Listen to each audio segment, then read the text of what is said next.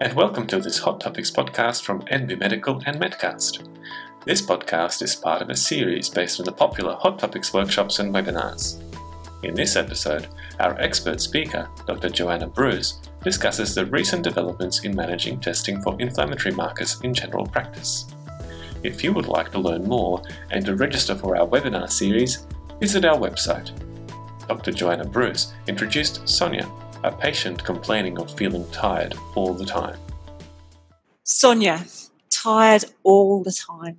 She's 24. She's had several months of um, fatigue, a bit of muscle pain, some abdominal pain, some headaches. Um, you check some bloods. Um, do you request inflammatory markers? So the answer to that question was actually just looked at in um, recently in the BJGP, and this was done actually in primary care research um, and not in secondary care. So it sort of added a bit more weight for me.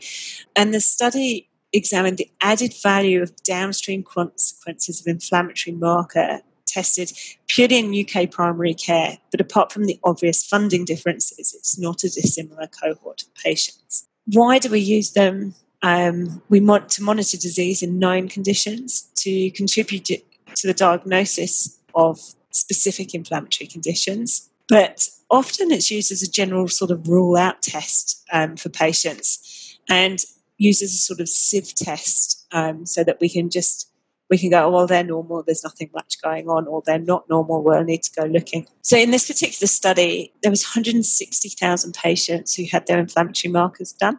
And it didn't include patients that we already knew that they were pretending, well, they had a high chance of being raised. So it was patients that we didn't know about that. Um, and they compared the outcomes to matched controls.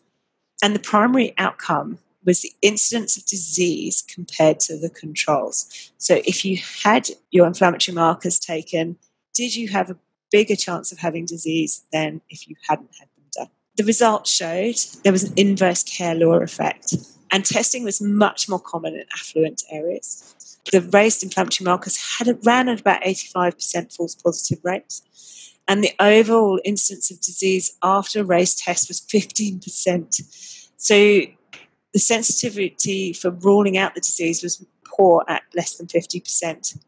So every thousand inflammatory markers testing, they found 236 false positives. But that then led to significant more testing cascading through further testing, um, which led to 700 more GP appointments, 230 phlebotomy appointments, and 24 referrals in the following six months the conclusion is that inflammatory markers, poor sensitivity, and if you actually dig down deeper into this um, study, it was actually showed that it was white middle-aged women were much more likely to be tested for inflammatory markers than other groups of people, and affluent women as well. So it's entirely the socioeconomic group that I work with most of the time.